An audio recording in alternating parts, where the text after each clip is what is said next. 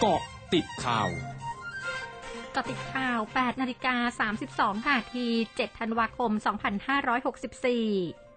ลเอกประยุทธ์จันโอชานายกรัฐมนตรี และรัฐมนตรีว่าการกระทรวงกลาโหม เป็นประธานการประชุมคณะรัฐมนตรีที่ทำเนียบรัฐบาลเช้าวันนี้ ซึ่งคาดว่าที่ประชุมคณะรัฐมนตรีจะรับทราบรายงานและสถานการณ์การเฝ้าระวังโรคโควิด -19 สายพันธุ์โอไมครอนในประเทศไทย รวมถึงเตรียมความพร้อมหากมีการแพร่ระบาดของสายพันธุ์ดังกล่าว ขณะที่กระทรวงแรงงานจะเสนอแนวทางการเยียวยานักร้อง นักแสดงนักดนตรี และผู้ประกอบการสถานบันเทิง ที่ได้รับผลกระทบจากโรคโควิด -19 ทางมาตรา 33 และมาตรา 40 รวมทั้งเยียวยาเจ้าของสถานประกอบการ ขณะที่กระทรวงพาณิชย์เสนอร่างประกาศกระทรวงเกี่ยวกับมาตรการเพื่อประโยชน์ในการควบคุมสินค้า ที่เกี่ยวข้องกับการแพร่ขยายอาวุธที่มีอนุภาพทำลายล้างสูง และมาตรการเกี่ยวกับสินค้าที่มีเหตุอันควรสงสัย ว่ามีการใช้สุดท้าย หรือผู้ใช้สุดท้ายที่เกี่ยวข้องกับการแพร่ขยายอาวุธ ที่มีอนุภาพทำลายล้างสูง พุทธศักราช 2564 นายแพทย์ธีระวรัฒนารัตคณะแพทยศาสตร์จุฬาลงกรณ์มหาวิทยาลัยโพสเฟซบุ๊กระบุ จากข้อมูลพบว่าการฉีดวัคซีนโควิด -19 เข็มกระตุ้น จะลดโอกาสการเป็นโรคโควิด -19 ได้อย่างชัดเจน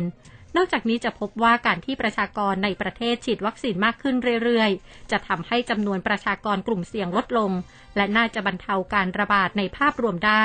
พร้อมเน้นย้ำไทยอย่าประมาท เพราะยังไม่ถึงเวลาสรุปประเมินเรื่องอัตราการเสียชีวิตของสายพันธุ์โอไมครอน และแม้อัตราจะ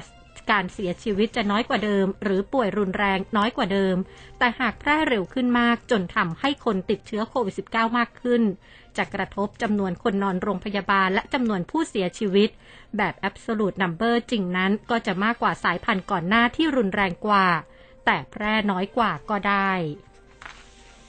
ตำรวจควบคุมฝูงชนเข้าสลายการชุมนุมของกลุ่มเครือข่ายจนารักถิ่นจังหวัดสงขลาที่มาปักหลักชุมนุมหน้าทำเนียบรัฐบาลเมื่อกลางดึกที่ผ่านมา พร้อมควบคุมตัวผู้ชุมนุม 36 คน แบ่งเป็นชาย 6 คนและหญิง 3 คน ไปยังกองบัญชาการตำรวจปราบปรามยาเสพติดภายในสโมสรตำรวจ เพื่อดำเนินการทำบันทึกประวัติขณะที่วันนี้กลุ่มประชาชนจากอำเภอจนะนัดแถลงข่าว กรณีถูกเจ้าหน้าที่รัฐสลายชุมนุม ในเวลา 10 นาฬิกาที่ทำเนียบรัฐบาล บริเวณหน้าสำนักงานคณะกรรมการพัฒนาระบบราชการกรมอุตุนิยมวิทยารายงานบริเวณความกดอากาศสูง หรือมวลอากาศเย็นกำลังค่อนข้างแรงยังคงปกคลุมประเทศไทย ลักษณะเช่นนี้ทำให้ภาคเหนือและภาคตะวันออกเฉียงเหนือมีอากาศเย็นถึงหนาวในตอนเช้า ส่วนภาคกลางและภาคตะวันออกมีอากาศเย็นในตอนเช้า